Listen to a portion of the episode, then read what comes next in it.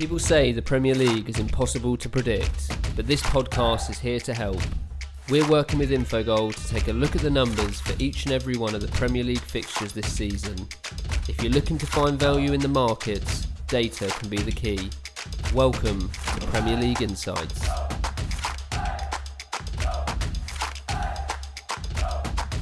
Game week four of the Premier League season is here, and it's time to take a look at those markets and see if there's any betting value on offer. Here to help is Jake Osgathorpe from Infogol. Jake, how are you? You recovered from a, a weird weekend of Premier League action? It was a little bit of a strange one, yeah. So many uh, late penalties. Uh, obviously, United scored one against Brighton after the full time whistle had already blown, and then Newcastle, who didn't register a shot on target in the entire match, were gifted a penalty late on. So yeah, it's a bit, a bit strange in that regards, but um, entertaining nonetheless. Yeah, definitely, and I think uh, a good weekend for Pinnacle's predictions as well. It was two from two for us with a a rather safe over 2.5 in the West Brom Chelsea game, and then obviously that that minus one handicap for Liverpool against Arsenal. Um, that was the game that that let you and Infogol down with the BTTS no. Um, but your BTTS yes came in for West Brom and Chelsea. So we're we're both still in profit after three weeks, which is a a uh, an achievement nonetheless. Um, if we can keep it like that until the end of the season, I think we'll both be happy. That's it. Um, in terms of the highlight games this weekend, Pinnacle's gone with Manchester United versus Tottenham. What, what's Infogol gone for? Um, yeah, I'm going to go to the Emirates, Arsenal versus Sheffield United. Um, a really interesting game, and obviously many people who listen to this podcast know that Infogol isn't a massive fan of Arsenal, and I, I, will be digging a little bit more into that when we get around to that match. I'm intrigued to know where we're going, but uh, let's let's get straight on to the other games because we've got Chelsea versus Crystal Palace, and this is, I mean, there's plenty of interesting games this week. Um, I mean, Chelsea haven't obviously had the the start to the season that they would have hoped for. Certainly, some high expectations after all those transfers, and whatever reason, it just it just doesn't seem to have clicked quite yet. I think you said before about does Frank Lampard know his best team? Obviously, they've had a few injuries to deal with as well, but it might be one that just kind of takes time to develop. Um, but they were fortunate to get a win against Brighton. They had a comeback win against West Brom after being 3 0 down. So they are four points from three games. But I think from their perspective, things could actually be a lot worse as well. Um, Palace, completely the opposite. They've had a great start to the season, given what would have been expected from them. Beat Southampton, beat United. They lost last weekend to Everton, but six points from those three games is a, a pretty decent return for them. Um, the underlying stats maybe aren't quite so good for Palace, and, and we can probably expect them to to drop down the table in the coming weeks. But who knows? They could scrap their way to a few more points and stay up near the, the top six like they did last season before eventually dropping away. But it, it's definitely an interesting one here. And despite their struggles, you, you'd still expect Chelsea to win this. And, and that's ex- exactly what the market suggests. They've got almost a 70% win probability with odds of 1.45. Um, Palace just 13% chance because they're priced at 7.46. Um, as I said, really interesting game, one that Chelsea definitely have to win. But but what are your thoughts on the prices? Um, I think the one x two prices in particular are, are, are, spot on. I think the Infogol models pretty much matches with the market um, straight across the board. Um, with Chelsea strong favourites to get the win, understandably. Um, but yeah, picking up on what you just said there, I mean, I've not been really impressed at all with what I've seen from Chelsea so far. I know they've had a lot of injuries, so obviously Chilwell, the new left back, has um, has only just recently come back into the team. Uh, I think he only played the Carabao Cup game at Spurs in midweek. Um, Thiago Silva's only played one game at, West Brom. Hakim Ziyech is, is still out injured, and obviously um, Christian Pulisic, who was in fine form at the back end of last season, he's out injured as well. So they are missing a few key players. But yeah, I, I still believe in what I said last week in the fact that Lampard doesn't know his best team. He doesn't seem to be getting the best out of the players that he has at his disposal. I mean, to go 3 0 down um, at West Brom, a team who we think are one of the two worst teams in the Premier League, is you know it's quite catastrophic, really. And the way that they the way that that happened, obviously with dropping Kepa um, and then Willy Caballero potentially. Um, well, not letting the first one in, but you know you would have expected a little bit better from that tight angle and, and that distance, and then obviously Thiago Silva makes a, a, a ricket and um, turns into Steven Gerrard before the um, you know the, the goal from a set piece. So there's there's loads of problems there defensively for Chelsea. I mean, you look at the xG total from the game and you would suggest that Chelsea were unfortunate not to get the win, and and, and you know that that probably is a little bit the case because in the first half Chelsea did squander two big chances. I think if you remember, um, Abraham had one at the back post that was a, around a forty percent chance on our model, and then Timo Werner hit the crossbar, which is around thirty five percent. So um, it could have been totally different at half time had Chelsea taken the chances. Um, but yeah, you know, it's a decent fight back. We'll, we'll all talk about the you know the, the potential handball from Mason Mount in the build up to the third goal. But nonetheless, uh, based on the chances created in the match, it was a fair draw. But that draws aren't really going to do Chelsea much good this season, I don't think, given the, the quality of the teams around them. Um, yeah, so there's a lot for Chelsea to improve on. Obviously, we know they've got the talent to do so. They were massively impressive last season, as we spoke about uh, week in, week out, based on expected goals, averaging over two expected goals per game, um, allowing just over one expected goal per game. Um, but we haven't quite seen that just yet. They've not clicked into gear just yet, and I think it will take time for these players to to bed in. Um, you know, 0.6 non-penalty expected goals away at Brighton is is a really poor effort. Uh, 0.2 ex- non-penalty expected goals at home to Liverpool is equally as poor, and then obviously at West Brom, one of the worst defensive teams in the league, they've racked up 2.4 expected goals. So um, yeah, uh, there's a lot of it's a, it's a, work in progress really, and um, I think we'll know a little bit more about Chelsea in the next four or five games when we get to uh, see a bigger sample size. As for Crystal Palace, um, yeah, they were they were brought down to earth a little bit. I thought against Everton. Um, obviously, they had the unfortunate penalty themselves, which you know we, are not going to be debating whether penalties were should or shouldn't have been given, but uh, it was a, a, you know a debatable one. Um, but they didn't create enough in the game to uh, to deserve uh, anything from the from the match. 0.7 expected goals, which was the lowest xG total of the season so far. Um, prior to that, they'd uh, averaged or they generated one point. Um, you know, 1.0 non-penalty expected goals against Man United and 1.6 against Southampton. So, um, yeah, I'm still I'm still a little bit wary of Crystal Palace and, and overhyping them a little bit, but um, I was impressed with what I saw in both of those matches. It was just against Everton that they they really did just get outplayed, and I'm expecting something something similar this in this game. I do think that Chelsea will uh, will get the win. We know Crystal Palace have the you know the counter attacking capabilities to really hurt any team um, that they play on the road. But it is worth noting that last season, away from home, they won just five times out of 19. They lost nine of those games, and they had um, an expected goal difference away from home of minus 19.5, which was the worst in the Premier League. So they were actually the worst travelling team based on expected goals um, in the Premier League last season. Um, and you know that's not just overall either; that is in attack as well. They have they generated just 17.9 expected goals um, away from home in seven in, in 19 games. So less than a one expected goal per game is what they averaged. And you know, from what I've seen so far, you know, it looks as though they're going to end up end this season averaging something similar. So um, I wouldn't be at all surprised to see them draw a blank, um, given the fact that they they could well struggle to create. Although Chelsea are more than capable of gifting Crystal Palace a goal or two anyway. So um, yeah, it's it's an interesting game. I think that the market has got everything priced up pretty accurately. I think over two and a half goals is is likely. Um, market's got that sixty percent model at fifty six, um, but we, we've a little bit in disagreement with with the model uh, market in terms of the both teams to score prices. We've got both teams to score. Um, yes, at 48%, and, and the market's got it at odds on 54%.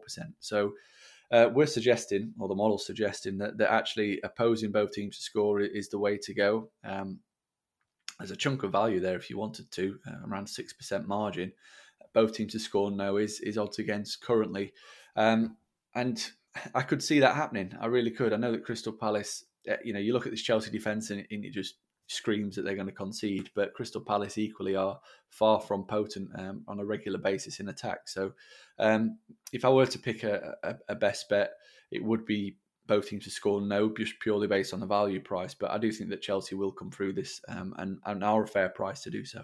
Well, I was actually um, I was listening to the the Chelsea game on the radio at the weekend, and it was interesting after the game. And you always see it kind of fans calling for Lampard's head, saying he should be gone and stuff like that. And just the the difference that three games makes is is quite unbelievable. Yeah. But I guess I'll be interested to know from your perspective. Infogol had Chelsea highly rated as a, a top four contender. I know you yourself were thought that they'd they'd be there or thereabouts come the end of the season. I know it's just three games now, but has as much changed, I guess, one in terms of the Infogol model and the the small sample of data that we that we've seen so far, but then also perception wise from yourself and, and how things haven't quite worked out just yet. Do you still do you still see them finishing in the top four?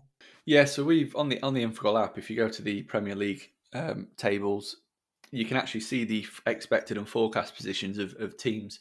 Um, forecast positions obviously calculated by taking into account the points that the teams already picked up and using the ratings that we have in the back end for the teams, it simulates the matches for the full season uh, and produces expected points. And we currently still have Chelsea expected to finish in, in fourth, with um, Manchester United in third, Liverpool and City obviously dueling for the top two. But yeah, I, I, don't think it's time to panic just yet. If I was Chelsea fan, um, I mean, I would definitely you know, spoke we spoke about this last week. I, am not a big fan of Lampard as a as a coach. I think he is overhyped, and I think he got an easy ride last season. Um, but then again, all the underlying numbers were up year on year from Maurizio Sarri. Um, you know, there's no doubt in that. There was just poor finishing and, and bad goalkeeping and defending that that really held them back. And if they can sort those issues out, then Chelsea will be in there in and around the top four. Um, pretty much as, as certainties, in my opinion. I do think they've got enough quality to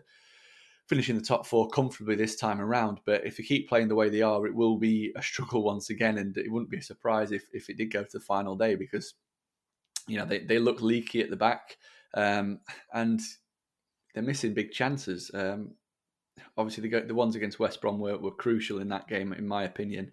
Uh, but prior to that, they had actually struggled to create. So um, yeah, there's a lot for Lampard to think about. But I just think the first thing for him is really is, is to is to pick a settled team and and and settle on a lineup that he's happy with and that he thinks is his best team. And you know, we've spoke about this before. I, I, think that Kai Havertz has to be playing in the number ten position. I think he's an upgrade on Mason Mount. I wouldn't play Mason Mount personally.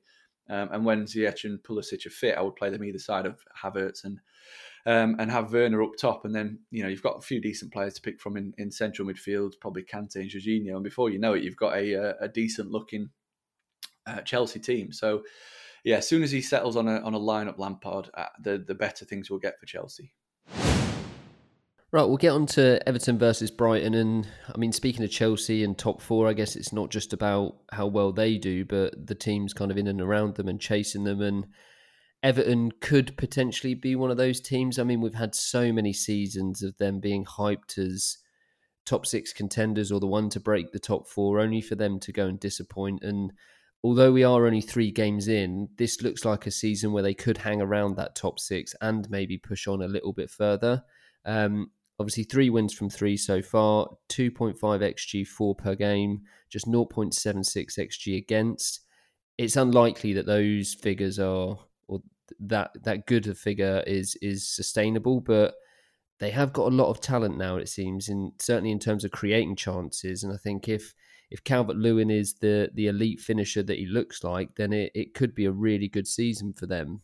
Um, this game is probably going to be the hardest test for them so far. Brighton, they haven't got the greatest of records after the first three games, but we've just said about the Chelsea game, they were very unlucky there. They then went and hammered Newcastle and, and had to deal with hitting the woodwork. Was it four or five times or something ridiculous against Manchester United? Then they went and conceded that penalty after the after the final whistle, as you said.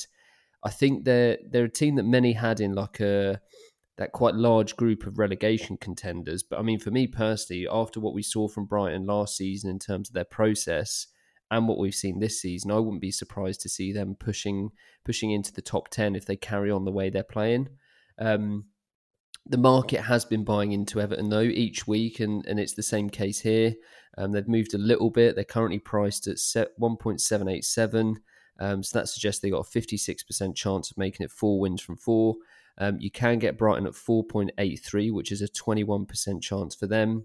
Um, again, it's a, it's a really interesting one. I think Everton are deserved favourites, but I feel like Brighton is going to be a little bit of a tempter here for a lot of people in the market. But but what does the Infogol model make of this one? Yeah, I agree with what you just said there. I think that the price on Everton is too short. Um, I, I think it's underestimating Brighton quite severely. I mean, you only have to look at their performances against Chelsea and Man United to, to know that they are a serious team and they should be taken very seriously wherever they go. And Um, you know, they, they won the non-penalty XG battle against Chelsea quite comfortably.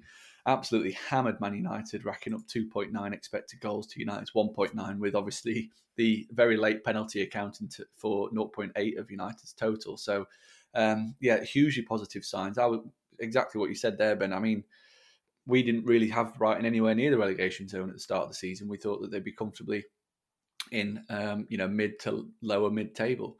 Um, they're a fantastic team. Graham Potter has now settled on a on a lineup and a, and a, formation that really does get the best out of them, and they play some lovely football and, and can cause any team problems. So it will be a tough game for Everton, and you know the info model just think that they are too short at the prices. We give them around a 49% chance of, of getting the win, which is around 2.05 odds against. So no value at all in backing Everton based on on our model. Um, you know, for all of that being said, they have been really impressive. Um, but I would, you know, you, the, the wins that they picked up against Spurs, West Brom, and Crystal Palace, you could almost caveat all three of them with Spurs obviously coming off the back of a European game the, in the midweek um, and having to play on the the first game of the season at, at home against Everton, a really improving team. Um, but that was a very even game based on expected goals. It could have gone either way. There was a big chance each um, that was that was missed. So um, you know, while it was a good win on paper, it wasn't as convincing as what the media would suggest. Um, West Brom, I think they're just going to be giving away three points this season, so can't read too much into that. And obviously, they played the second half against 10 men um, after Kieran Gibbs was sent off. And then obviously against Crystal Palace, they had that debatable penalty given um, their way, which arguably changed the match. It might put them 2 1 up, two, one up before half time. And, and, you know, they defended really impressively actually after that. Um, but, it, you know, they've had quite a few things go for them. And um, this is, I think, I agree with you. I think this is probably their biggest test so far because Brighton are, um, in my opinion, one of the better teams in the Premier League. So, um, yeah, it's going to be interesting to see what happens. You mentioned there the the clinicality of Dominic Calvert-Lewin, who is in exceptional form.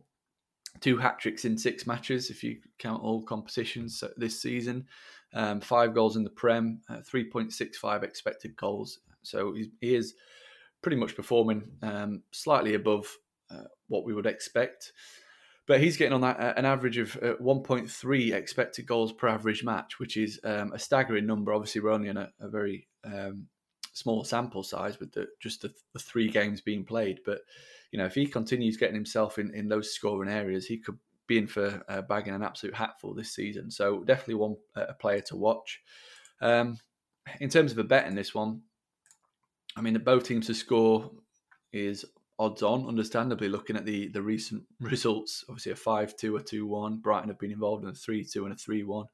So uh, both teams to score is, is odds on. The model actually disagrees with this and thinks it should be odds against for both teams to score. Uh, but the bet I actually quite like is is taking the under two and a half at, um, at odds against. The market's got that around 47%, 48% um, for under 2.5 goals, and, and, and we've got that at 55%. So there is a, a, decent amount of value there in backing the under 2.5. We saw Brighton when they weren't playing a top four team uh, from last season. They played Newcastle away from home. Obviously, Newcastle are nowhere near as, as good as Everton, but they limited Newcastle to no shots on target and just 0.6 expected goals. So they are capable of keeping things tight defensively. Um, as for Everton, they also showcase that they are more than capable of keeping things tight as well in that second half against Palace in particular. So, um, yeah, under 2.5 makes some appeal to me at odds against for sure.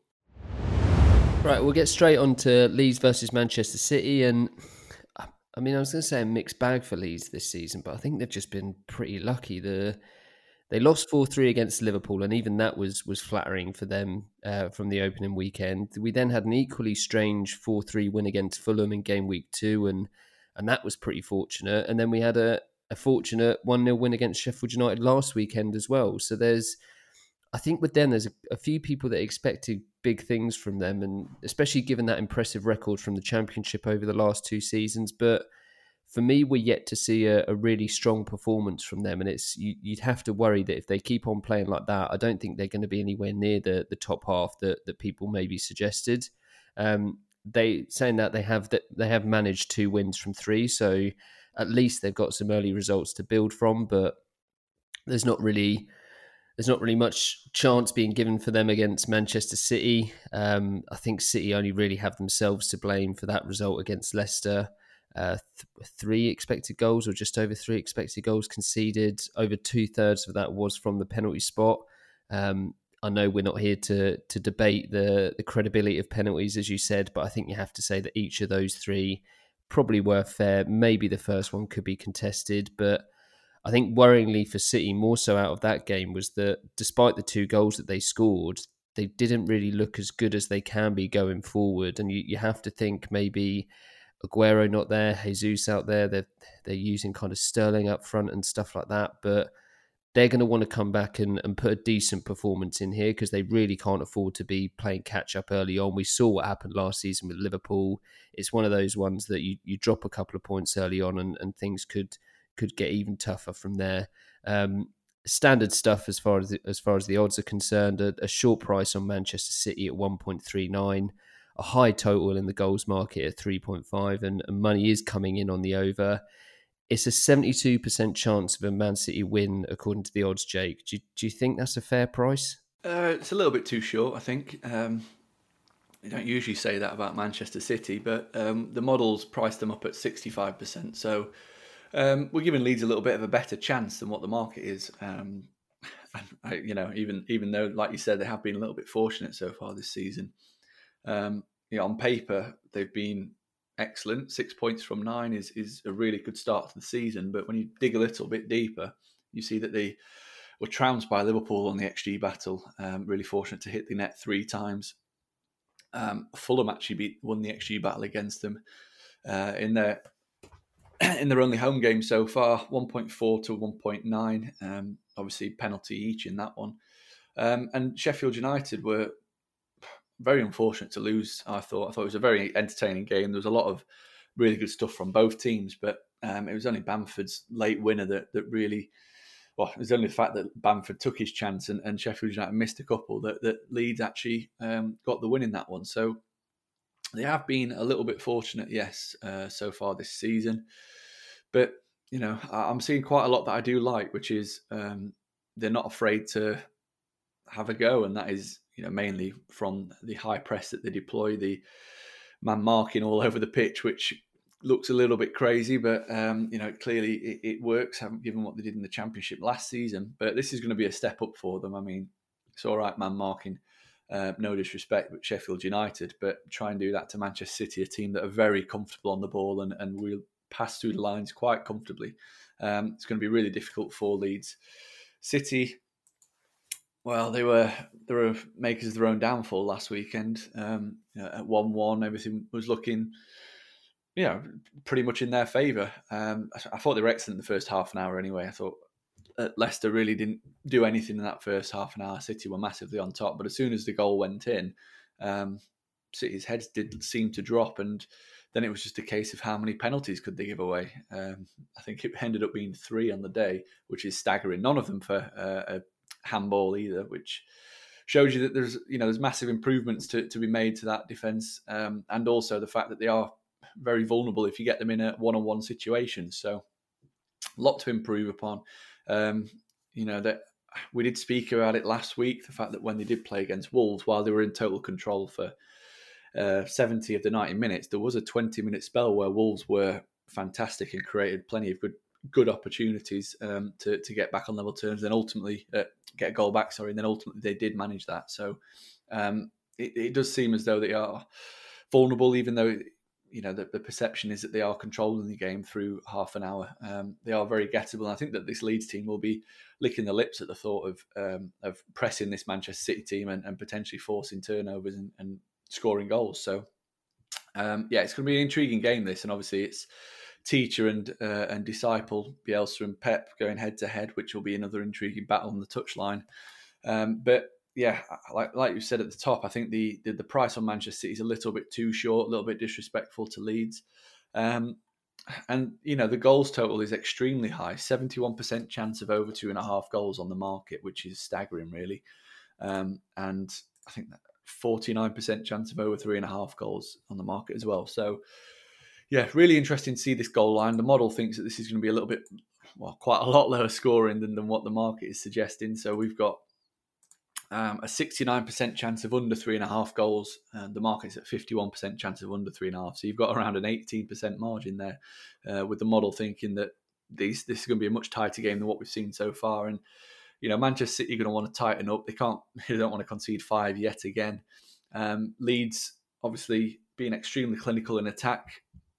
There's every chance that they could um, con- you know that that they could see some immediate regression with with the finishing and not score at a rate that they have been recently. So, um, if I were to have a bet in this one, I think the under three and a half. Obviously, it's a massive value bet, um, but I do think that this is going to be um, it's going to be a really entertaining game to watch. But I don't think there'll be too many goals. I think these two teams will press each other enough to see um, the ball turn over quite a lot and, and stay away from um, either goal. I don't really want to ask the question, but I kind of feel like I have to because we said with the Chelsea top four, three games, it's kind of silly to to kind of think too much has changed since then. It's even less with Manchester City because there's only been two games, but we have seen a lot of activity in the outright markets. Liverpoolers have gone to favourites for the title. Has anything changed for you after that defeat to Leicester, or do you still think that? It's going to be very close. I think you said at the start and start of the season, City were just edging it for you, but maybe the flip side is that Liverpool look just as good, if not better, than they did last season. So, how are you kind of feeling now about those top two at the the top of the table? Yeah, if you remember uh, back to the season preview podcast, we said that Manchester City were deserved favourites, but the value bet was Liverpool. Um, and I think since then that the odds have flipped. So Liverpool are now um, odds on or even money to win the Premier League title. And, and I think that's probably fair given the fact that, um, you know, they have looked exceptionally strong. They've got a couple of tough games out the way. You know, I, I think Leeds is going to be a, a, tough game for every team this season. Um, obviously, going to Stamford Bridge as well and, and playing against Arsenal. So they've not had the easiest of starts, but they've come through all three games in pretty impressive fashion. Obviously, they've strengthened the squad with Thiago and Diogo Jota coming in. Um, as for Manchester City, I do think it's too early to write them off. Um, I, I, understand the the drift. I think that that's probably fair, given the fact that they looked so uh, defensively vulnerable um, in both matches so far. But you know, I think that what will determine Manchester City pushing Liverpool closer this season is is the fact is the injuries. I think if they can get Jesus or Aguero back fit after the international break, that would be key because they are struggling without a recognised striker. Um, they have brought in Ruben Dias, who's um, you know really solid centre half, should improve that back line in, in there with with with Laporte. Um, yeah, it's definitely too early to write Manchester City off after one defeat, but there's a big but. The way that Leicester played against them um, is basically the blueprint of how to beat this Manchester City team, uh, and it's whether Pep Guardiola can find a way of putting a stop to that because every team now will be watching that tape and, and seeing how Leicester played. They played in a defensive minded back five, but they sprung really fast with um, you know really quick players and, and some decisive um, passes, as well as being able to have the you know the the, the brains to to get in front of defenders and, and, force them into fouls. The likes of Kyle Walker making silly foul and Benjamin Mendy, etc. So. Um, yeah, there's there's going to be there's a lot of work to do for Manchester City, and, and yeah, I think Liverpool are rightly favourites to win the Premier League title again. Right, so we get on to Newcastle versus Burnley. You've probably gone from what is many people have down as one of the most entertaining games to to probably one that's quite low down that list. I mean, I'm not expecting the most thrilling of, of games for a Saturday night with this one, but you never know. Um, Burnley have only had two games. It's it's been a difficult start for them. The the Leicester game was a bit of a weird one, and then they they almost executed their game plan to perfection against Southampton. Um, they did only rack up 0.49 xg, but they also limited Southampton to 0.55, which is no mean feat. Um, I don't think there's many in the league better at just soaking up pressure, containing their opponent, and then creating the odd chance and taking it when they get it. Um, but it's going to be. I don't really know what's going to happen in this game because in Newcastle as well, they seem to be a bit unpredictable. They they started the season pretty well at West Ham. They then went back to the team that we saw at the start of last season against Brighton and just capitulated. Um, they probably deserved a similar result to the Brighton one in the in the Spurs game, but somehow that stayed one 0 up until the last minute, and and then they were the benefactors of one of those farcical penalty decisions as well. Um, I'm not too sure how it's going to play out. I think Newcastle have to take the game to Burnley. Um, but I feel like we could see a very cagey match where no, neither team really commits too much in terms of the attack. Um, the total goals is is probably the most clear indicator of that as well. It's set at two and two point five. The under is taking all of the action. Um, with the one x two, we've got Newcastle as the favourites at two point five one, but it's pretty close. Um, their odds give them a forty nine percent win probability. Burnley on 31% at odds of 3.13, and, and the draw is available at 3.2, which is the remaining 30%. Um, I guess two questions really is do you think this is going to be an entertaining game? And, and secondly, do you think there's any value on offer in this one? Uh, no, and yes. um, yeah, what we saw last week from Burnley was, um, you know, it, it, was pretty drab, wasn't it? I don't. I think anyone who, if you know, if you have access to BT Sport or Premier Sport or whatever, if you were watching Southampton Burnley instead of Betis Real Madrid or um, Inter Milan Fiorentina, I think you, you drew the short straw. Uh, it was it wasn't the best game of football. Um, I'm not expecting anything other than the same in this match. Really, I mean Newcastle have been um, woeful in my opinion. Uh, you know they started with such promise at West Ham, won that game very comfortably and, and deservedly so, but but with all that expectation after that win, to get trounced by Brighton at home um, was a, a, really poor result. 3 0 they lost at home. And, and obviously then they went to Spurs and uh, were given a get out of jail free card by the referee and the, and the VAR right at the end of the uh, at the end of the game after being peppered for 90 minutes. I think it was 3.5 expected goals that Spurs racked up. Um, and Newcastle had managed just 0.3 um, expected goals up until the penalty was given. So it looks like the same same old same old for for Newcastle. Obviously, last season we spoke about them um, a lot. The fact that they were massive over uh, overperformers. And they finished bottom of our expected goals table on expected points. Um, one of the worst attacking teams in the league based on expected goals. Uh, and one of the worst defensive teams. And it, it looks as though that, that that trend is continuing, which, you know, we, we, we spoke about it pre-season. The signings that they've made are, on, you know, in my opinion, are really good. But I think the manager is really not taking the best approach with this team, and I think that's why they are playing in the manner that they are, and, and why they are getting the results that they are, which is you know very unpredictable and temperamental. Uh, Burnley will be fancying the chances. i have no doubt about that. I think that the you know Burnley all, always seem to be under underestimated in the market. If you remember back to last season, they went off um, second favourites in pretty much every game post break um, even at home against relegation threatened candidates. So um, the market doesn't have much love for them. Uh, Burnley, they're not a very fashionable team to back, um, and, and, that's why we, we think that they, they can be a, really good team to follow from a betting perspective because you know uh, there's usually a huge amount of value based on what our model um, suggests they were really impressive last season Were Burnley. Um, the average 1.4 expected goals for per game, 1.5 expected goals against per game, which was a solid mid-table process and, and an improvement on the season before. Rightly finishing the top half, um, and although they have had quite a big, um, you know, turnover in, in, in, squad with the likes of uh, Lennon, Hendrick, etc., leaving due to the contracts running out. Um, they are starting to see a few players come back from injury, like Ashley Barnes, which is a huge positive for them. Um, he's been missing for quite a while now. He will give them a, another option. I think if you remember to that Southampton game last week, they had four youth team players making up their bench. So they are just low on numbers at the minute, but there is quality in that squad and in that team. And I do think that Burnley are, again, under, underpriced to get a result here.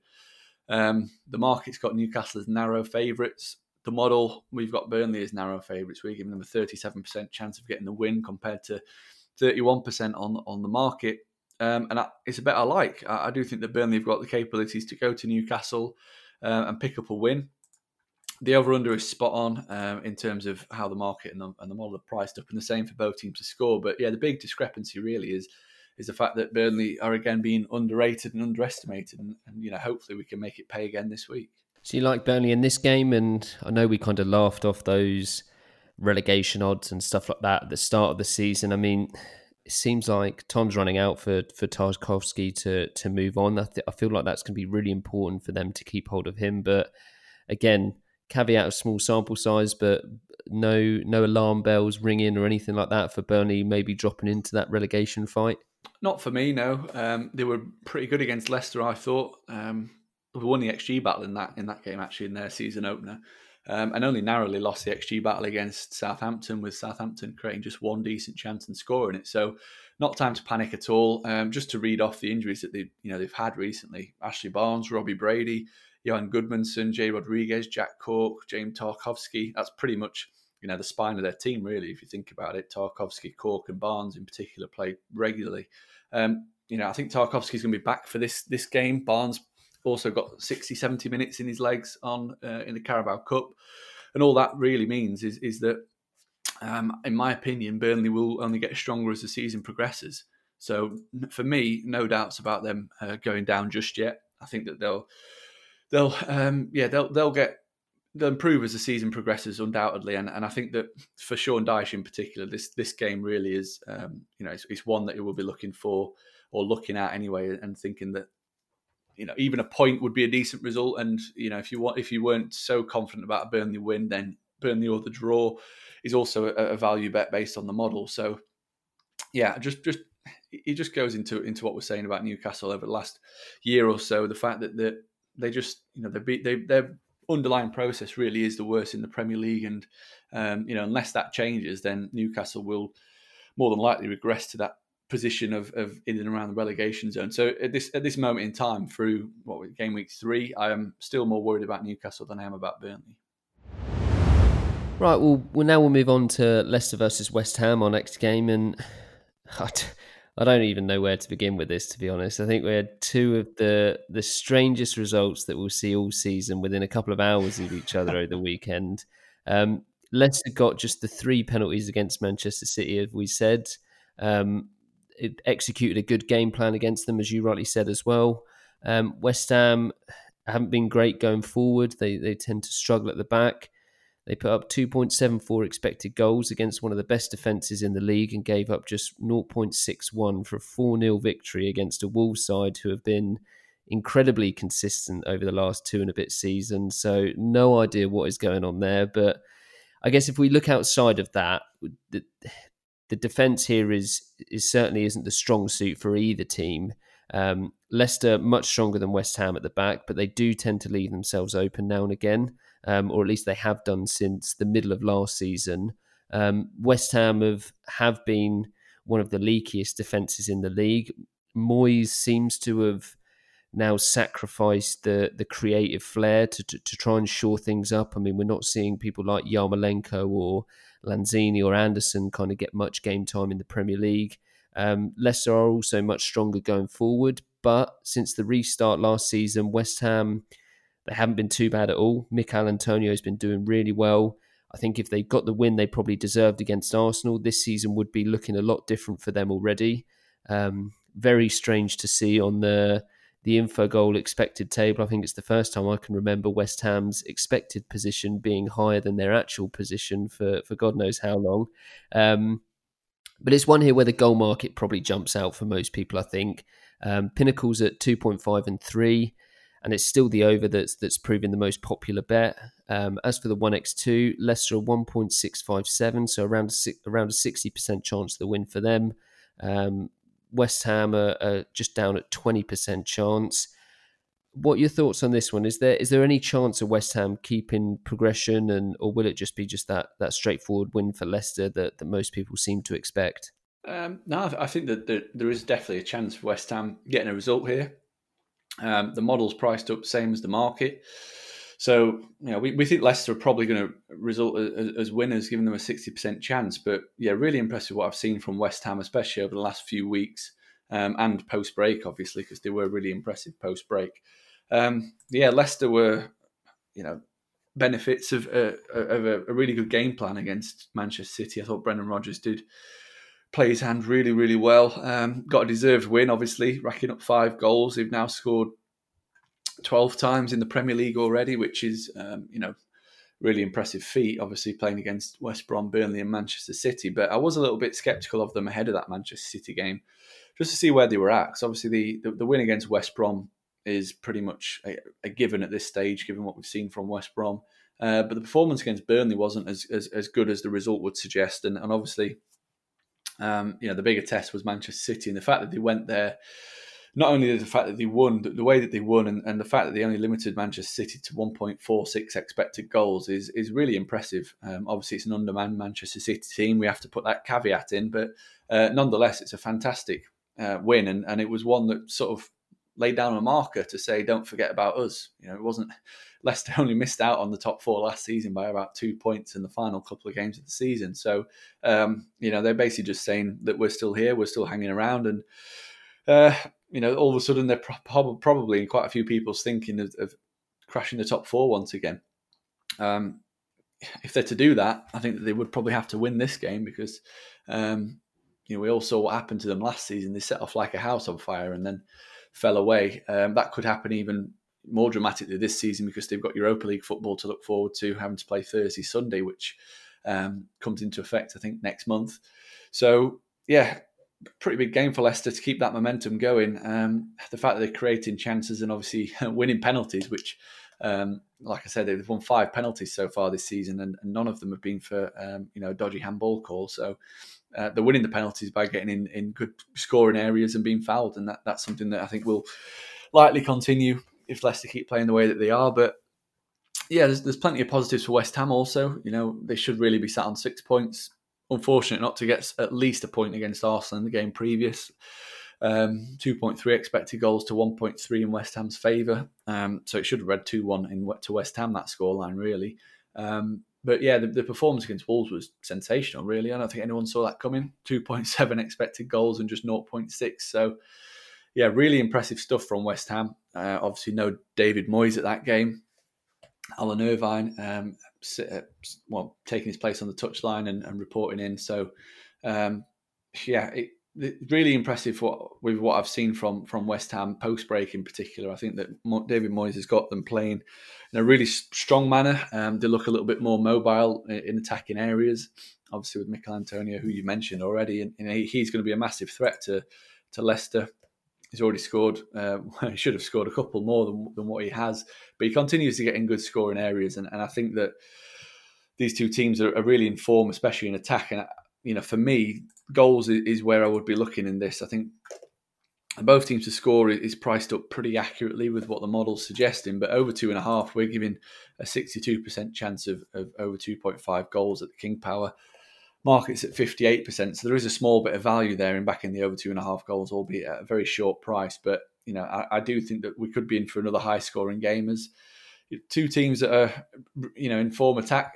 Uh, in attack, but defensively, I mean, Leicester in particular have conceded twice in the last two matches. West Ham let Newcastle create a couple of decent chances and, and conceded twice in that game. Uh, and you know, although they, they looked defensively sound against Wolves, I do think this is going to be a bit of a stiffer test. I think Leicester are a little bit better attacking team than, than Wolves. So um, yeah, over two and a half for me is a really good play in this. Right, on we go to Southampton versus West Brom, and Southampton for me they've been a bit disappointing so far this season, and I probably said exactly the same thing last week, and kind of expected them to to almost come out flying against Burnley. And although you have to give credit to Burnley in the way they they limited Southampton to just 0.55 expected goals. It's, I mean, when you're playing against a team that are missing quite a few key players, as we've already said, and they've, they've got Che Adams and, and Danny Ings up front, a very kind of stable midfield. It's you, you do expect a lot more than that, and obviously they did get the win, but for me, they just they need to improve if they're to to even think about kind of top half or, or top eight, which is where we were kind of pitching them at the start of the season. Um, West Brom are, are, another team that definitely need to improve they raced into that lead against Chelsea, and as we've already said, on the, the, the balance of play, it was probably a fair result in terms of a draw. But um, if you're West Brom and you're coming out of that, you're absolutely gutted to not have taken three points. I think, especially after they lost those opening two games, that that confidence boost would have really been massive for them. Um, I think on paper it's going to be difficult for them here as well. I'm I'm not too sure about Southampton now. I mean, I know we're only a couple of couple of games in and it's early on, but if they don't play in this game to the level that they've shown they're capable of last season, you have to wonder when things are going to kind of get back to normal for them and, and when they do bring those performances up to scratch. Um, the market thinks they'll get the job done here pretty easy. Their their odds are 1.781, so that gives them a 56% win probability. Uh, West Brom get 21% chance with their odds of 4.7. um, and one with a, a, slightly surprising total for me, a little bit higher than the average at 2.5 and 3. Um, so, do you think there's going to be goals here, Jake, or is it one to maybe go against the market with that, or, or maybe even more about the 1x2 than the goals? What are you thinking? Um, I think that this is a, a game that's very well priced up. Um, Southampton rightly strong favourites, mainly due to what we've seen from West Brom as opposed to you know impressive performances from Southampton, as you've mentioned.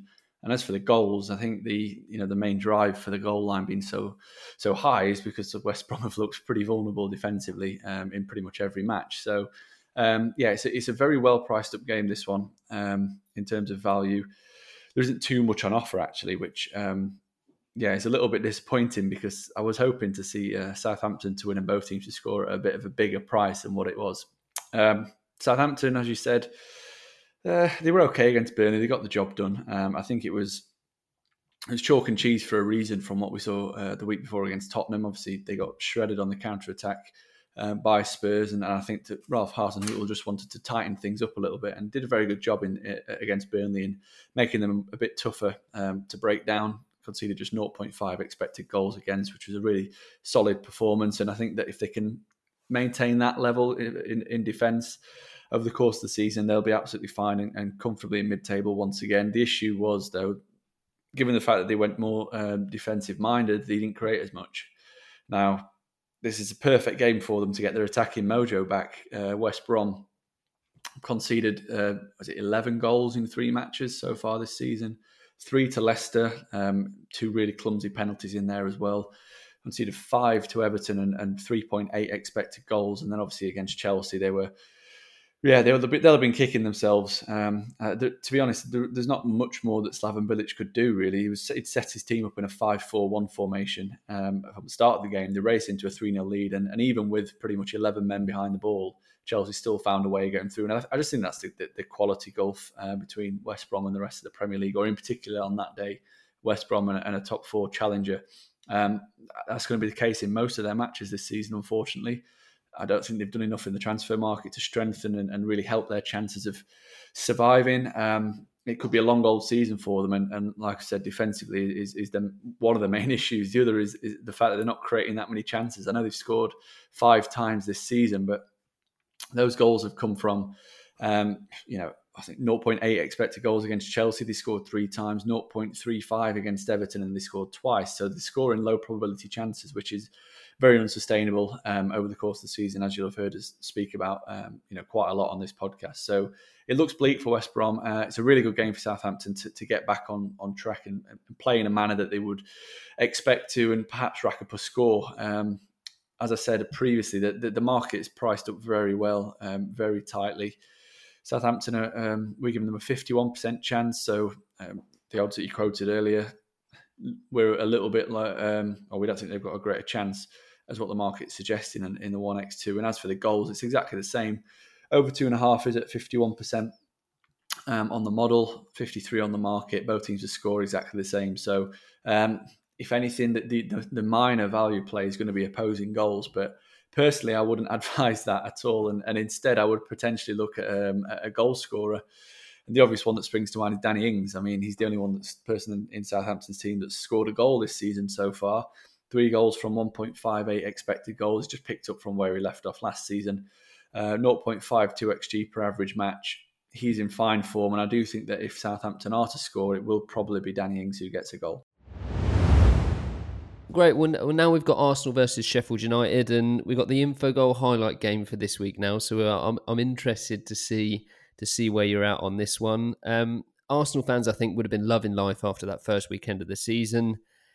I think now we've had a few more games, and you kind of look at the context. I think that win against Fulham maybe doesn't look as good now as it as it once did.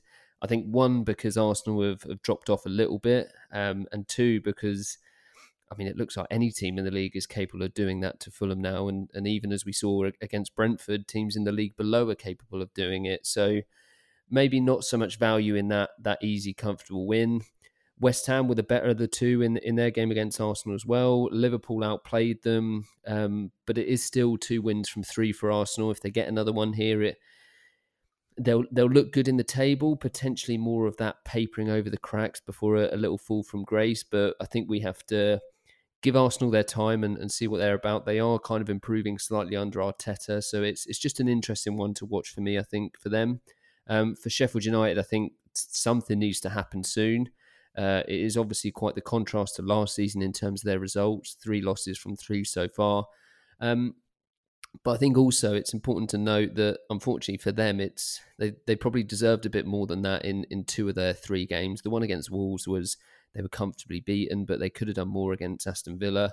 Um, and then against uh, who was it they played? Most oh, Wolves they played in the opening day, and then uh, last time out Leeds. Yes, they could have done more against Sheffield United. They should could have done more against Aston Villa and Leeds last time out, but you can't really afford to start slow in the Premier League. And and if they keep they keep the performance levels up and they, they maybe get the slice of luck that they deserve, things will probably start to turn around for them. Whether that happens here or not, we'll have to wait and see. But but Pinnacle does have Arsenal at, at one point five five five, which is a a sixty five percent chance of the win. I can I can almost see you wincing, Jake. I'm um, grinning. That's what I'm doing. Sheffield United given just a 15% chance to get their first win of the season with their odds of 6.71 and we have got a low total here at 2.5 as well, but it's it's pretty split um, across the over and the under.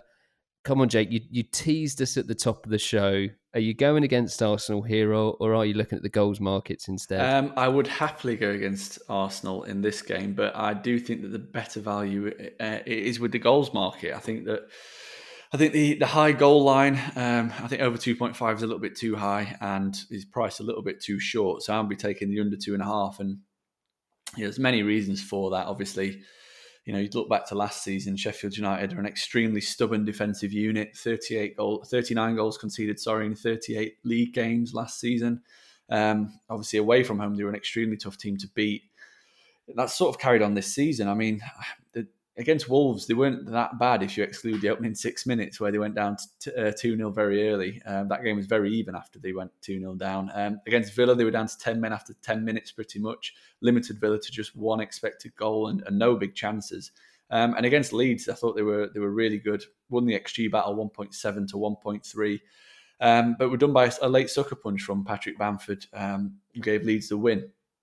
Um, so you, you know, I think that since the start of the season, Sheffield United have obviously lost three games in a row. They haven't scored yet, um, and their price they've been moved into the third favourites to be relegated from the Premier League. And I do think that that's a massive overreaction um, towards a team that is well finished in the top half last season. Um, you know, there's there's no mistake in that, and and their, the performance levels, the underlying process from last season was was that of a top half team. They deserve to finish in there. So um, I'm expecting at some point in the near future um, Sheffield United's look to turn and, and them to start picking up results. And you know, if you take a little look closer look at those the games that they have played, I mean, Wolves at the start of the season we expected them to finish fifth, so that's a really tough game. Aston Villa, if you look back um, post break, they were one of the best defensive teams in the league, um, and you know I think they they ranked around fifth or sixth in our expected points table post break. So that was a tough game. And then obviously against Leeds, we were expecting them to actually finish above Sheffield United this season in our forecast table. Um, so and then we, you know everyone's expecting them to continue causing teams problems. So it's not been an easy opening schedule, and now they obviously travel to the Emirates. But um, you know it's worth noting that last season they played twice against Arsenal. They won one 0 at, at Bramall Lane and drew one one at the Emirates, and Mikel Arteta was in charge for that game at the Emirates.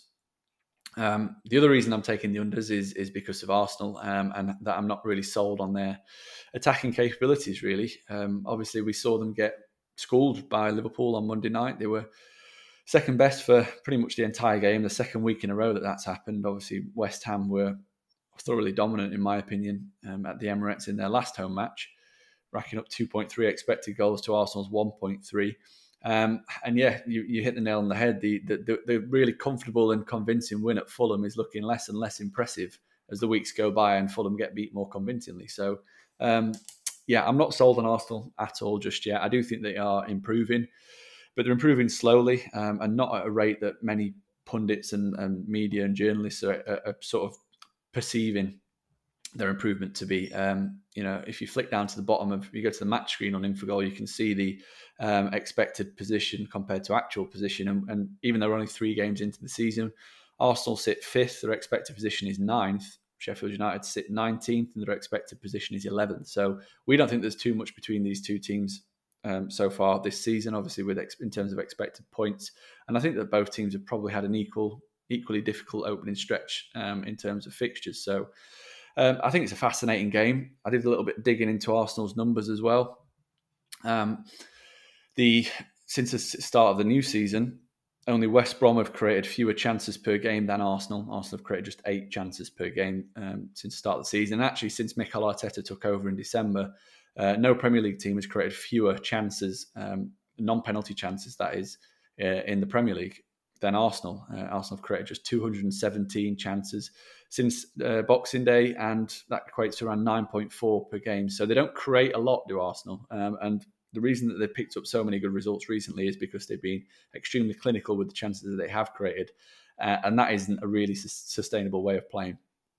Put all that together, Sheffield United's stubborn defence, Arsenal's perhaps lack of creativity. Uh, and I do think that we could be in for a very low scoring affair. Um, these two teams play very similar systems now as well with a back three, so there could be quite a, a you know cancelling out um, effect happening. Uh, and I do think that the unders is, it makes great appeal. Fifty five percent chance on, on the model, fifty percent on the market. So you've got a decent um, margin uh, there in terms of the one x two we've got value in opposing Arsenal, as you might suspect. Um, I think they're a little bit too short once again. I think they've been too short in all of the matches so far this season 61% on the market, 52% on the model. So if you were to get on side with Sheffield United or the draw, I wouldn't put you off one bit. I could see this being a nil nil or a 1 1, or maybe even a, a narrow 1 0 win either way. But I do think that Sheffield United have been underestimated and Arsenal have been overestimated. Well, I think it's going to be a, a straight shootout, Jake, because Pinnacle's prediction for this one is the over 2.5. So it's going to be interesting to to see what happens there. Obviously, as as we say every week, these these will be published out on Twitter, and we're gonna we're gonna keep tracking them. So head to head this week in more ways than one. We'll have to see what happens in this game. Um, we'll move on to Wolves versus Fulham, and we've already talked about Wolves' result against West Ham, and I mean, it just looks like an anomaly. I think they're they're normally pretty consistent, so it's it's a real strange one for me. Um, they did start well, as we just said, against Sheffield United, comfortable victory. Lost to Manchester City, lost to West Ham, and, and all of a sudden it's it's almost like they need to put a bit of a run together to to keep up with those preseason expectations that that people held them in such high regard. Um, Fulham were probably the opposite of that. They were one side who most people didn't really expect much from at the start of the season, and if anything, those expectations now were probably set even lower. Um, three games, three losses, 10 goals conceded. The underlying numbers suggest it isn't quite as bad as that, but it's not looking great for them at all. Um, it's also not looking great for them in terms of this match individually. The market thinks Wolves will bounce back pretty comfortably. They've got a, a short price of 1.507. That means Pinnacle's giving them a 66% chance of the win. Uh, Fulham just a 13% chance with their odds of 7.64. Um, and interestingly, though, it's it's one here as well where it's a low total or lower than than say the market average at two and 2.5. So maybe the suggestion here is that it's just going to be one of those controlling, comfortable win for Wolves, two 0 something like that. But but what do you think, Jake? Yeah, I can I can see that. I can see that happening. Um, I think that the main piece of value is going to come in the Wolves win. Um, I think the price is, although it is short, I do think it's very generous for um, a team that we think are, are, top six contenders playing against cannon fodder, basically. Um, I think what do you say? There's 66% chance of a Wolves win. We've got them at 72%. So um, decent value there in, in just getting um, Nuno's side, uh, you know, on side. Um, yeah, it's been a strange week really for Wolves. Obviously, we both agreed that they looked okay in, in, in, patches against Manchester City and created some problems for for uh, Guardiola's team. But to go to West Ham and be beaten so convincingly was um, slightly worrying. I think that the fact that there was a few new faces in there perhaps had an effect on that. Obviously, um, in particular Nelson Semedo, who just been brought in from Barcelona, slotting in there at right wing back. I think he had a tough time on on his debut. Uh, in terms of Infogol's player ratings, he was rated as, as Wolves' worst player on the day, so that doesn't really bode well for him moving forward. But um, I, I, like the signing just just purely because it gets Adama Traore a bit further up the pitch, and I think that we will see Semedo settle in a little bit more. Um, and let's be honest, Fulham aren't exactly as, as gifted as, as West Ham in terms of attacking talent. In particular, um, they've really struggled to create chances. 0.8 against Aston Villa in, in what you know pre-season would arguably have been down as a, as a relegation six pointer. Many people had Villa down as in a bottom three or bottom four. Villa went there and absolutely hammered them. Um, you know, even against Leeds, they created just 1.1 expected goals if you discount the Mitrovic penalty. And obviously against Arsenal, I think they managed maybe two shots from distance at 0.2 expected goals. So um, real issues for them, both ends of the pitch. And actually, I can't see anything other than a Wolves win. Really, I would be massively surprised if Fulham got a result. Um, you know, you pointed that out earlier, the fact that Fulham obviously lost in the cup as well to the team that they beat in the playoff final, and I think that um, you know, if the FA or, or sorry, if the Premier League could maybe swap those two teams out, we might get a more competitive relegation fight. But um, unfortunately for Fulham, it looks as though they're going to be in the mire all season, just like West Brom. So yeah, Wolves to win is the main bet.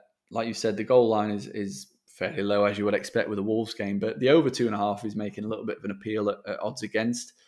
I don't see any reason why um, Wolves can't win this quite handily. I mean, Arsenal and um, and Aston Villa both put three past them with ease, really. Um, and I could see Wolves getting their confidence back up with a, a, really convincing victory. So over two and a half is also a, a, play that I would put forward. And you know, I was looking at this earlier, the uh, a little bit more of a niche market, but Wolves to win to nil, I think, is around two point two, and our model makes that around even money. So um, Wolves to win to nil we've got both teams to score. As uh, obviously, both teams score no is a, as a huge value play in that regard. So Wolves to win to nil is is probably one of my favourite bets of the week, really, um, just purely because Fulham do look pretty hopeless, and, and Wolves. Um, they're probably going to be a little bit more cautious in this game after what happened in the last match, but um, I do expect them to, to get a very comfortable win in the end. Yeah, I can certainly agree with that. Sounds on, on paper to, to look like a great bet, so we'll have to wait and see what happens. Um, we'll get on to Manchester United, Tottenham, and, and now we've got Pinnacle's highlight game. Um, there was plenty of choice this week, but there's just been so much betting interest on this one already that, that we had to put it down as our highlight fixture. Um, Manchester United, they started sluggish against Palace and they didn't really look much better against Brighton. They really got away with one there, and, and they, I think if they don't perform now for the third league game in a row, people are going to start start asking questions. We kind of said earlier about Frank Lampard and gets a bit silly after a couple of games. But I think that's the nature of the Premier League now. And I don't know if if Ole Gunnar Solskjaer's kind of got it in him to to kind of maintain that fourth position. They're obviously in the Champions League now as well. Things are going to get a lot tougher for them there. Um, Tottenham, they've had a real mixed bag as well. That that tough game against Everton that we spoke about, it was pretty close. I mean, I was really disappointed with Spurs, but Everton kind of controlled the game in that one. It, it looked like it could have been a draw on paper and, and by the, the underlying numbers, but it was just Tottenham just didn't look at it. Um, then they had a crazy five two win against Southampton, where seemingly every every shot they hit on target went it went in. Um, and that was actually a little bit closer than that scoreline suggests. I think they gave up plenty of chances to Southampton as well.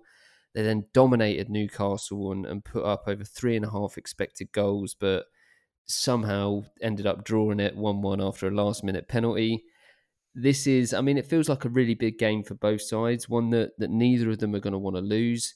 Pinnacle has got United as just about odds on at 1.39, uh, 1.934, so that's a, a 51% chance for them. Um, Tottenham get a 24% chance of the win according to Pinnacle's odds, and, and you've got a draw at 3.74.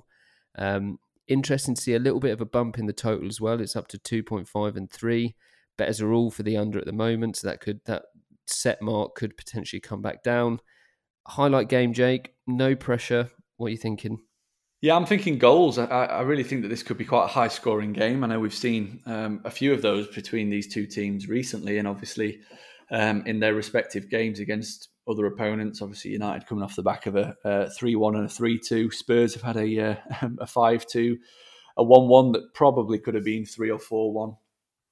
Um, and I do think that you know we, we, haven't seen the best of either of these two teams just yet. I think, um, in particular, Manchester United were uh, really poor out of the blocks against Palace. Um, not much better against Brighton. Uh, to think that they went off odds-on favourites for that game was was crazy, really, and got given a uh, a gift by the the VAR gods um, after full time to pick up a undeserved three points, losing the XG battle two point nine to one point nine. Um, it has to be said though, they went back there in the Carabao Cup, albeit with changes made, and, and won very comfortably. Um, I do think that what we will see eventually from this Man United team is is that of a top four contender or top four finisher. I think that the no lack of preseason, the really late finish to the 1920 season um, has really ultimately sucked a bit of life out of them, and, and, I do think they will be better for every game that they play. Um, they've, they've, lacked that zip, that tenacity, um, that almost looks like match fitness and sharpness. My Brighton in particular last week looked so much fitter and sharper than, than Manchester United, and, and, I think that that only comes by playing um, football matches. So uh, I'm expecting more from United in terms of attacking numbers. They've been pretty poor so far this season.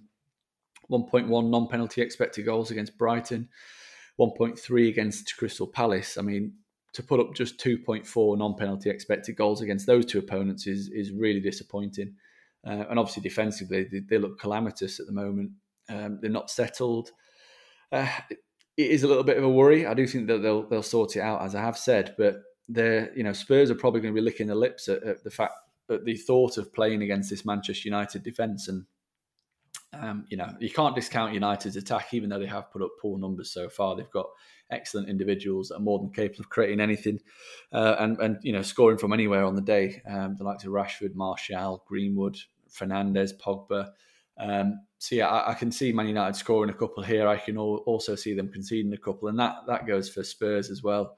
Um, yeah, barring the game against Everton on the opening day, I think they've been they've been pretty good. They had well, no, I'd probably say bar in the game against Everton and the 45 minutes against Southampton. So around 135 minutes of the season um, so far, they've been rank average, if not really poor. Um, and then at, the second half against Southampton and the 90 minutes against Newcastle, they were excellent. Um, I think they, they won the second half XG battle against Southampton. I think it was, uh, well, if you if you don't count Danny Ings's penalty, like 0.2 to uh, 2.1 in Tottenham's favour. So it was a really dominant second half display. And obviously, you know, against Newcastle, they they racked up three and a half xG, which is not something that we've seen a lot from Jose Mourinho Tottenham team. Uh, but it's something I would quite happily watch every week um, for them to be as attack minded and, and, as creative. Again, though, the, the, defensively they do look a little bit vulnerable. I, am not 100% sold on on you know Eric Dier in particular as a centre half. Um, I think Reguilón's a fantastic signing. I think that, that that will prove a really good, really good decision in the long run. Um, and obviously Doherty's coming at right back, so there is there is quite a lot of change in there, and um, uh, I think they are moving in the right direction. They've done obviously business in the attacking area, bringing in Gareth Bale, who is a really exciting player. Um, so yeah, things are moving in a positive direction for Spurs. The only worry I have for them in this game is uh, is the fact this is their fourth match in seven days, which is incredible, really. Um, they played Newcastle last Sunday. They played Chelsea on Tuesday, Maccabi Haifa on uh, Thursday, and now they're playing Manchester United on Sunday. So their players could be absolutely knackered by this game. Um, Mourinho's done his best to rotate, obviously. Uh, and I think the most important thing for Spurs is that they, they've progressed in both of those cup competitions, which, uh, you know, we all know that Mourinho loves a good cup competition uh, to win and get the season started. So, yeah, I think that both of these teams have got obvious defensive weaknesses. Both of these teams boast incredible attacking talent. Um, and I do think that the fact that Manchester United in particular look a little bit off it at the moment due to the fact that they're probably a week behind quite a few teams due to the late finish. Um, and Spurs, obviously, they could be out on their feet given the, the really unbelievable schedule that they've been given to start the season with cup games in midweek and uh, on a Tuesday and, and then a Europa League game on a Thursday for the last two or three weeks. So I think that we could see some sloppy defending because of that, and I think that we could see some um, you know goals as a result. So yeah, for me, over two and a half, um, I think it's around 1.85, 1.9.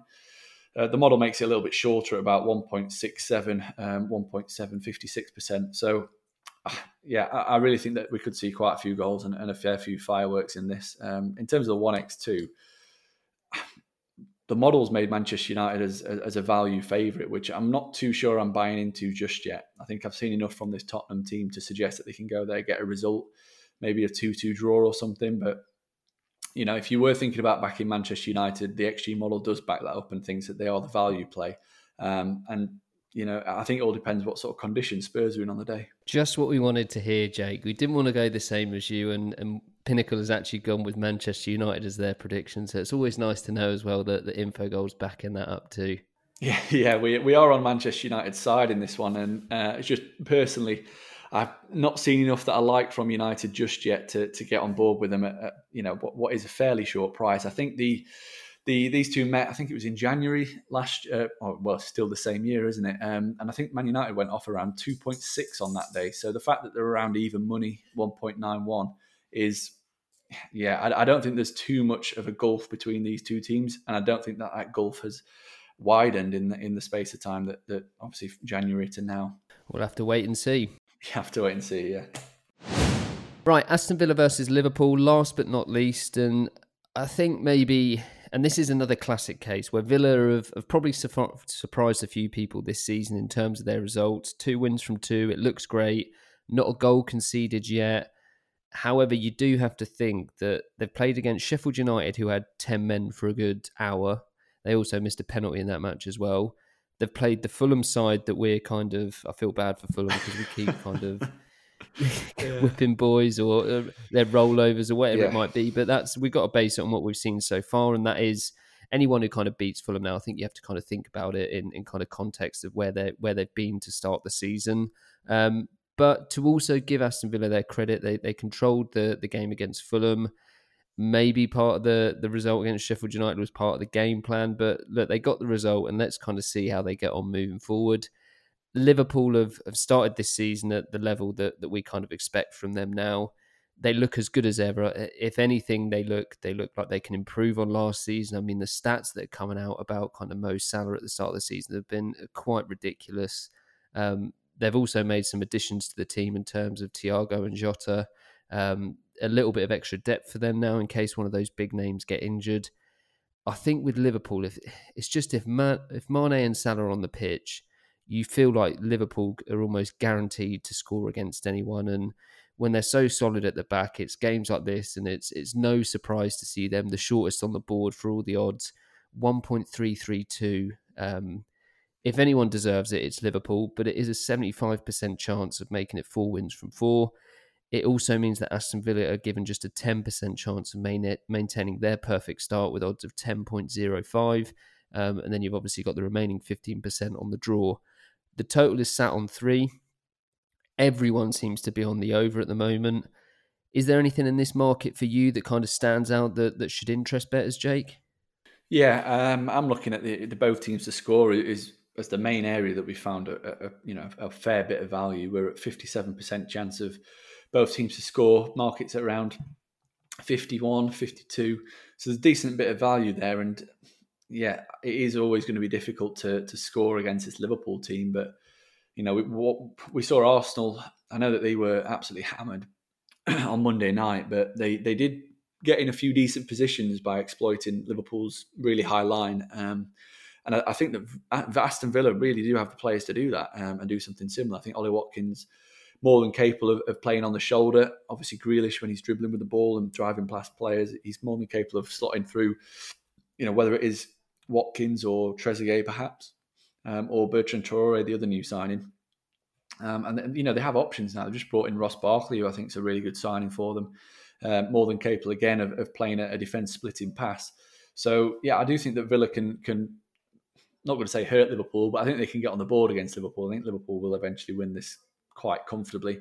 Um, I think the the price that you quoted there for Liverpool is a little bit too short. Um, our model makes them around 61% favourites. So um, if anything, there's money, there's value in, in opposing them, but I'm definitely not going to recommend that after what I've seen so far. I think they've been excellent, Liverpool. Um, obviously, we spoke about it earlier in the pod, the fact that they're now favourites for the Premier League title. I think that's 100% justified. The the performance against Leeds was um, they were a little bit slow out the bo- out the blocks, but um, ultimately comfortably won the XG battle. It was a very clinical display on the day from from Leeds against Chelsea. I thought they were looking dangerous, even even though uh, with the eleven men on the pitch for for Chelsea, and then obviously when the man got sent off, Christensen for what could only be described as a American football tackle, um, they just really just trod on Chelsea and, and you know kept stomping up and down on them, creating whenever they wanted to. Uh, and then yeah, the game against Arsenal, I think many people had that down as a potential banana skin, given what Arsenal have done to them in the last two matches or two meetings in the league and obviously the Community Shield. But um, they really did wipe the floor with Arsenal. I thought their, their intensity and, and game plan in particular was excellent. So uh, I've got no doubts really about this being a Liverpool win. As I've said, I, I think that Villa are capable of getting on the score sheet.